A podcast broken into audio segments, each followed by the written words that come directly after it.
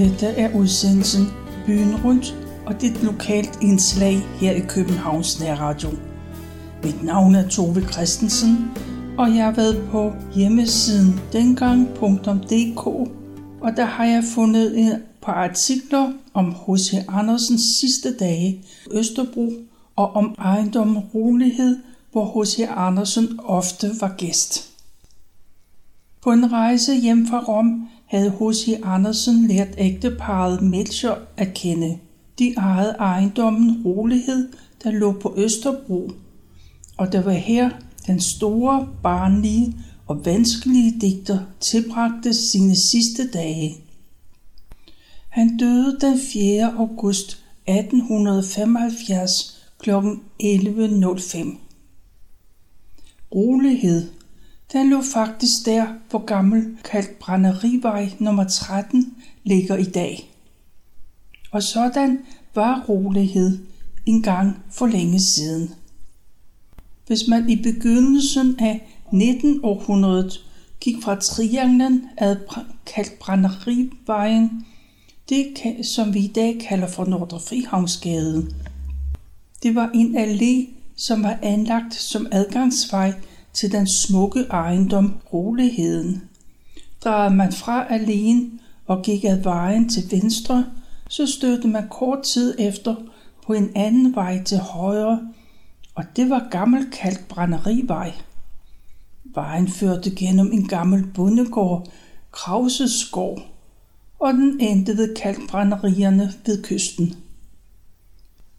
Første gang man støder på navnet Drolighed, det er i 1795, og det var da Gyldendal købte en ejendom på Østerbro. Det er den samme Gyldendal, som var stifter af den Gyldendalske boghandel. Søren Gyldendal boede på rolighed, indtil han døde i 1802. Efter hans død solgte enken ejendommen, og den skiftede hænder flere gange – og stedet blev forfaldent. En beretning fra dengang fortæller, at vandet dækkede gulvet i kælderen, og bygningerne de var tilholdssted for råt og mus. De løb frit rundt i værelserne. Havens tilstand var også slem. Der stod vand på jorden, og det var kun på stierne, man kunne gå tørskoet. Gik man uden for stigen, kunne man synke i til knæene.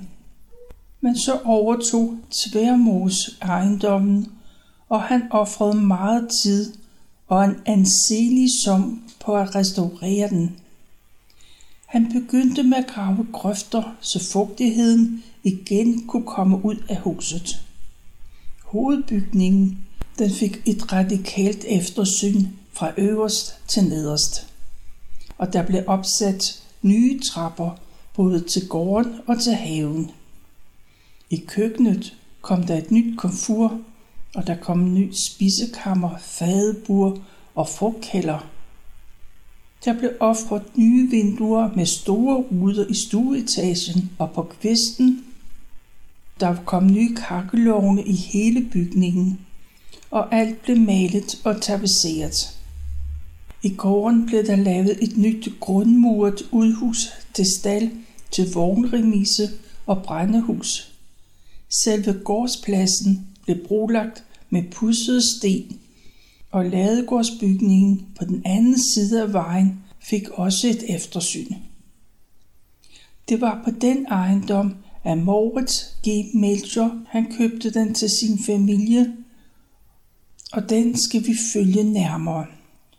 Moritz Gerson Melcher han blev født i 1816. Han var en meget respekteret person inden for samtidens erhvervsliv.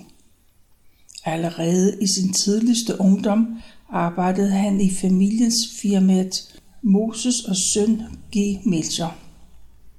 Han blev grosserer i 1840, og da faren døde, blev han firmaets seniorchef. Firmaet Mos og Søn G. Melcher blev grundlagt i 1761 af Moses Melcher. Han var taget til København for at prøve lykken og eventuelt skaffe sig forbindelser til sin far, da han var en jødisk købmand i Hamburg.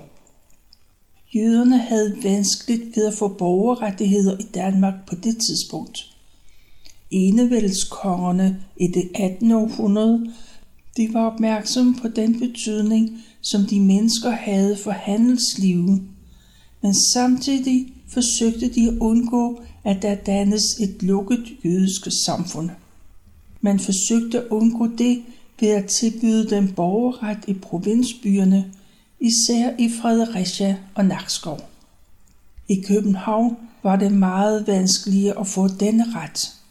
Det kunne som regel kun opnås ved at vælge en jødinde, der allerede boede i landet som hustru, og det lykkedes for Moses Melcher. Som tredje generation i firmaet er Moritz G. Melcher en dygtig og fremsynet købmand. Han deltog i det offentlige liv og havde adskillige tillidsposter. Han var blandt andet med i C.F. Tikkens kreds. Han var medstifter af Privatbanken og Frihavnen, og så var han direktør i Store Nordiske Telegrafselskab. Han var i en periode medlem af landstinget, uden han kom rigtig til at spille en rolle i det politiske liv. Han savnede evnen til at klare sig i en diskussion, og det var ekstra vanskeligt for ham, for han var ret tunghør. M.G. Melcher, han interesserede sig levende for tidens kunstneriske udtryk, og han havde nær kontakt med de bedst kendte navne inden for malerkunst, musik, litteratur. De var ofte gæster i Melchers hjem. Og så bør man ikke undlade at omtale Maurits Melchers ni år yngre bror Moses Melcher Jr. Samtiden betragtede ham som den dygtigste købmand af de to brødre. Til trods for at han, ligesom broren, havde talrige tillidsposter, så nægtede han konsekvens at modtage offentlige dekorationer og titler. Lillebror Moses Melcher var kendt for sin filantropi, og en anselig del af hans kontorpersonales arbejde det bestod i at bogføre og registrere gaver og lån, der aldrig var blevet krævet tilbagebetalt. Og der verserede utallige anekdoter om hans velgørenhed. På denne tid var firmaet et af Danmarks mest betydelige handelshuse, som i stort omfang drev rædderi og oversøisk handel. Moritz Melcher, han ægtede den 17. juni 1846 sin kusine Dorothea Henriques. Hun fødte otte børn.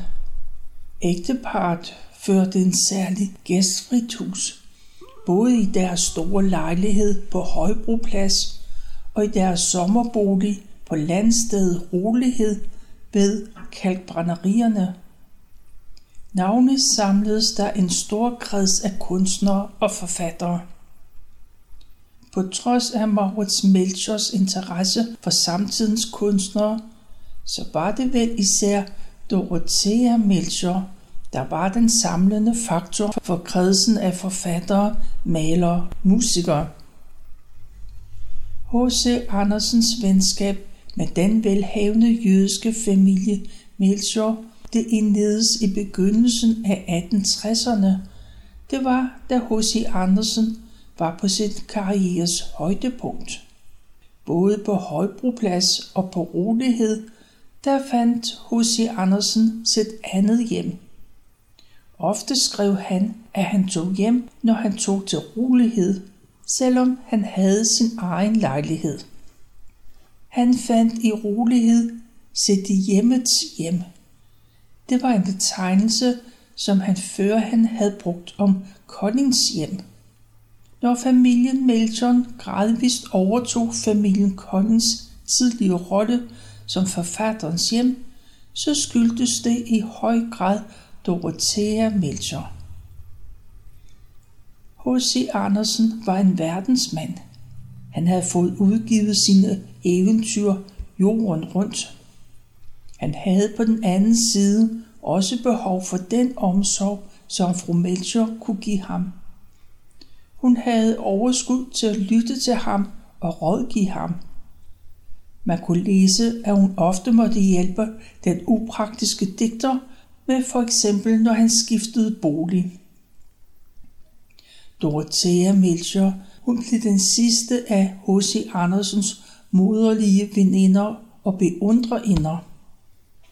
Selvom H.C. Andersen nu var et nationalt klinodie og hyldes som det geni han var, så havde han i høj grad brug for hjerterum og åndelig opmærksomhed. På rolighed fik han sine egne værelser med balkon til haven og med udsigt over Øresund. Haven var et af hans foretrukne steder. Her havde han det godt. Børnene var glade for ham på grund af hans opfindsomme leje og spøgefulde omgangsform. Vi kender i dag mange af de klip og billedbøger, som han skabte til børnene. På rejserne, der stadigvæk var der på rejserne, der stadigvæk var mange af, der optræder Dorothea som en inspirerende brevpartner. De skriver mange og lange breve, og han er sikkert på altid at få en varm modtagelse, når han kommer hjem fra sine rejser. Første gang H.C. Andersen kom til rolighed for en længere periode, det var den 9. september 1866. Han var netop kommet hjem fra Portugal, og så skrev han i sin dagbog. Søndag den 9. Oppe hen imod 8. Smukt vejr. Kom i første klasse til København, hvor på banegården Melcher og frue med deres vogn hentede mig, og vi kørte til Gammel Rolighed ved Kalkbrænderiet. Trappen var smykket med blomster og Dannebrogs flag. Børnene strøede blomster for mig. Jeg fik to værelser, det ene ud til sundet. Efter frokost gik jeg til Drevsens. Hjemme blev min skål drukket i champagne. Broren Melcher fotograferede folkene opstillet i gården.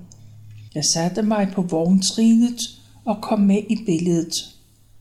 Og før bordet, der fotograferes jeg med familien. Det er ikke så let at tyde H.C. Andersens dagbog. Den blev ofte ført, når han kom hjem sent om aftenen. Der findes det da intet spor efter rolighed. I 1898 blev alt jævnet med jorden, og området udlagt til etageboliger. Vi har derfor måttet søge efter gammel kort, som viser os den præcise beliggenhed. De fleste vil nok blive forbavset over at se, hvor stor udstrækning rolighedshave egentlig var. Det udgjorde, der i dag udgør Marstalsgade, Hobrogade, Grenogade og en del af Nordre Frihavnsgade. Haven udgjorde også den ene side af et stort stykke af Gammelkalk Brænderivej og Silkeborggade. Ved siden af rolighed lå stenhugger J.V. Krauses firlængede gård. Han har givet navnet til Krauses vej, ligesom Melchers plads er opkaldt efter Moritz Melcher. Østerbro Lokalhistorisk Forening har i dag til huse inden for havens område, nemlig i Grenågade nummer 6. Den højre del af huset var i Rosenborg-stil. Den blev bygget i Melchers tid. Selve rolighed var beliggende på Gammel Kalkbrænderivej. Der var en ung engelsk digter og litteraturforsker, Edmund Gorse. Han besøgte i 1872 København. Han skrev om sit møde med H.C. Andersen i bogen To besøg i Danmark.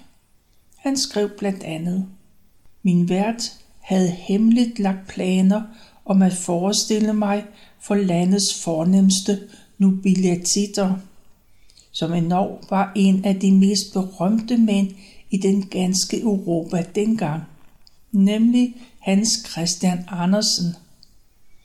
H.C. Andersens københavnske ungkalebolig, den lå i Nyhavn med udsigt til kanalen tæt ved Charlottenborg.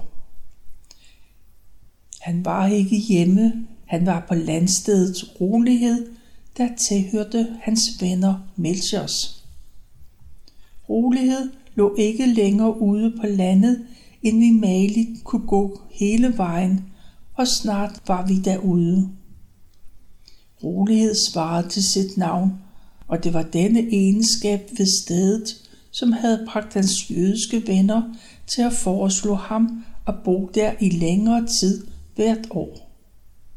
På rolighed var Andersen altid ventet og velkommen. En del af huset, en tre-fire smukke værelser, de stod udelukkende til hans rådighed, og han kom og gik, som han ville. Da jeg og min vært kom til rolighed, så mødte herr Moritz Melcher os på tærsklen og førte os ind. Fru Melcher kom også til stede. Både de og deres børn udtalte fuldendt engelsk. De førte os rundt i parken og gennem en del af huset, uden at der blev sagt et ord om det, vi var kommet for. Men så, da vi sad i dagligstuen, så gik døren pludselig op, og ind trådte en meget høj ældre herre. Han var klædt i tobaksbrun frakke og de to benklæder, og med et krøllet peruk af tilsvarende farve.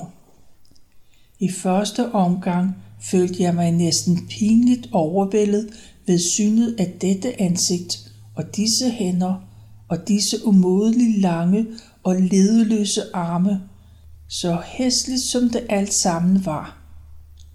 Men det var forbi, så snart han begyndte at tale. Hans øjne var ganske vist små, men de spillede af liv og venlighed, og alt hvad han sagde var fint og ligefremt. Man havde forberedt ham på besøg af en ung englænder, og han tog straks min hånd i begge sine store hænder og klappede og knudede dem. Et langt levnedsforløb havde sat sit præg på Andersen. Men så snart han talte, ja, blot han smilte, var geniet der. Det fik mig, som jeg havde hørt, at det ofte gik børn, der var sammen med ham. Alt forbehold, al undselighed forsvandt. Jeg prøvede ihærdigt at tale dansk. Andersen havde engang været helt godt hjemme i engelsk, og han læste endnu sproget flydende, men han var blevet uvant med at tale det. Men han førte mig rundt i hele huset, fremviste dens pragt med ærligt børnebegejstring og stansede til sidst i sin egen lyse, højluftede stue mod øst.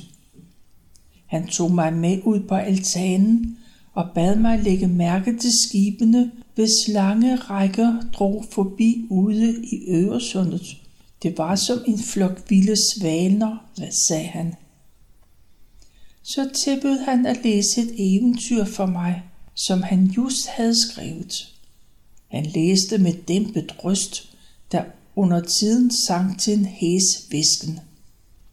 Han læste langsomt af hensyn til min mangelfulde forståelse, og mens han læste, sad han ved siden af mig med sin forbløffende, lange, knoglende hånd, der var klemt fast om min skulder. Og mens han læste, blev alt, hvad jeg så, de blinkende sejl, søen, Sveriges kyst og den blankende himmel, det blev sat i brand af solnedgangen. Det var som om naturen rødmede af henrykkelse ved lyden af H.C. Andersens røst. Og mens Andersen sad og forklarede mig disse ting, så blev hans stemme med et helt borte, til min store forskrækkelse ringede på en tjener. Han hentede familien, og man bragte ham til sengs under iagtagelse af alle mulige forsigtighedsregler.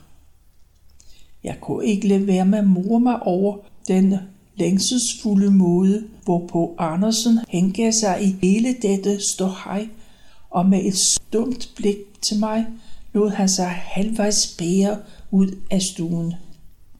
Nu mente jeg, at vi kunne trække os tilbage, men intet kan få bugt med den danske gæstfrihed. Vi tilbragte tværtimod de næste to timer i livlig samvær med familien Melcher ude i haven. Og ved aftensbordet viste Andersen sig igen. Han sad på hæderspladsen, og jeg nød den gunst at sidde ved siden af ham. Og det var så langt, som den unge englænder skrev. De sidste 10 år af sit liv tilbragte Andersen mere tid hos familien Melcher, end han gjorde hos kolinerne. I vinteren havde han fast maddag i lejligheden på anden sal på Højbroplads. I sommertiden flyttede familien ud til rolighed. Ingelig boede H.C. E. Andersen i Nyhavn nummer 18. Og det var også her Christian den 9. og den senere Frederik den 8. besøgte ham. Allerede 10 år før H.C. E. Andersen døde, var han syg og havde det dårligt. Han beklagede sig, og under sit besøg på rolighed, der skrev han, Søen stinker, som var den opfyldt med ådsler. Vejret er koldt og regnfuldt. Maven er dårlig, nerverne angrebes, og gik den for sådan overhånd, at det blev besværligt at gå. Men fru Melcher, hun laver et telt af tæpper omkring hos i Andersen ude på verandaen. Her sidder han ofte med lukkede øjne, men på et tidspunkt så sagde han, jeg har det så godt, så godt, og verden er så dejlig. Menneskene er så gode. Det er et velsignet sommervejr, og livet er så smukt. Det er ligesom jeg sejlede bort til fjerne lande, bort fra alt smerte og alt det onde. Men han får det ikke bedre. Han holder ikke mere taler ved middage, og han skriver ikke flere breve. Han skriver, jeg er så urimelig, at jeg er en plage for alle, men tilgiv mig, jeg er så syg. På rolighed var det kun en gang i løbet af sommeren, han var nede i den pragtfulde have. Han havde selv plantet en del af træerne og blomster. Han kunne ikke mere binde blomster til middagsbordet. Og hele tiden spurgte han familien Melcher, tror de, at det bliver slemt for mig at dø? Tror de, at jeg blev dømt? En måned før han døde, lod han sin kuffert pakke og købte nyt tøj og bestilte 200 nye visitkort. H.C. Andersen var nu plaget af en slimhoste og forskellige væskeophobninger. Det gav kraftige hævelser i både arme og ben, og gigten havde det heller ikke bedre. Det var heller ikke længere medicamenter ud over morfin, der virkede på ham. Han havde ellers prøvet lidt af hvert. Chloral, hofmandsdråber, rosiner, der var syltet i kandis, vinedike, overladning, søbade, strømbade, russiske dampbade, surdej under fødderne, sinde på håndledene, spanske fluer tvære over struben, iler på halsen, gulerodsomslag, rabarberrod og meget andet. Men også hårpleje prøvede han, og det virkede på digterens humør. Og familien Melcher forkælede ham. De beundrede ham som den geniale digter, som han vidderlig var. H.C. Andersen havde set frem til julen i 1874. Der skulle han rigtig kunne udfolde sig.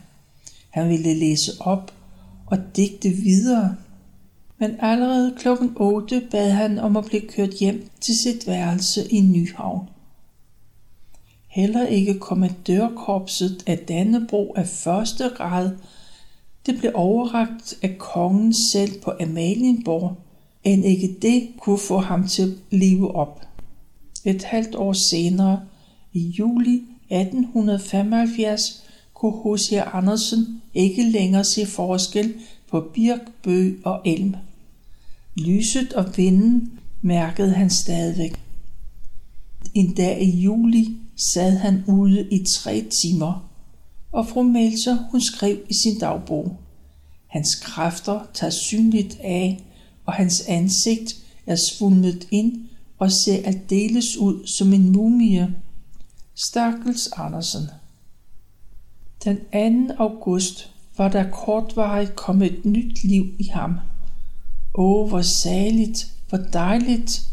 Godmorgen alle sammen, skrev han. Senere på dagen spurgte han fru Melchior, om hun ikke nok ville huske at lade hans puls skære over, hvis hun fandt ham livløs en dag. Han ville ikke risikere at blive begravet i levende liv. Før i tiden havde han altid en sædel liggende på natbordet, hvor der stod, jeg er kun skindød. Det var tjener Jens, der fandt ham. Han havde netop spist noget havresuppe. Det meste af indholdet havde han spildt både ud over sig selv og sengetøjet. Den 11. august 1875 var vor frue kirke fyldt op til sidste plads. De var der alle. Kong Christian den 9., kronprinsen, prins Hans og resten af kongefamilien. Familierne Kolding, Melchior og Ørsted. Og der var grever og baroner og ministre og så videre. De var kommet fra Amerika, fra Sverige, Finland, Tyskland og England. Endelig var han blevet anerkendt. Kunstnere og studenter, de løftede kisten med et sovvel og bar den ud af kirken, fuldt af fanebæger. Hvor frue kirkes klokker blandede sig med alle andre kirkeklokker i hovedstaden. I spidsen kørte en vogn, fyldt med de mange kranse. Derefter fulgte forskellige sangforeninger. Efter livvognen fulgte adskillige ekvipager. Fra Nørreport fortsatte man over dæmningen mellem Pipningensøen og Sortedamsøen. Videre er den hullede vej til assistenskirkegården. Ved indgangen blev ligtoget modtaget med højtidlig korsang og hele vejen hen til kulinernes gravsted. H.C. Andersen blev lagt i et gravsted, der var fælles med vennen Edvard Kolding og hans kone Henriette. Men da der omkring 1920 opstod en del offentlig polemik om Collins behandling af H.C. Andersen, så lod en efterkommer af familien Edvard og Henriettes gravsted flytte til den kulinske familiegravsted. Så i dag er det kun Andersens gravsten, der står på graven. Da Melchior døde nogle år senere, så havde byggespekulanter glemt rolighed inde mellem grå stenørkner, og idyllen var borte. At det engang havde været så idyllisk, fremgår af et digt i mit livs eventyr, som H.C. Andersen skrev. Der står, det hjem er nu et lille Rosenborg, med tårne og med altaner ud mod sundet. Dog skønnest er have inde fire vægge i gæstfrihedens lykkelige hjem. Det var, hvad jeg har fundet på hjemmesiden dengang.dk om H.C. Andersen og ejendommen rolighed.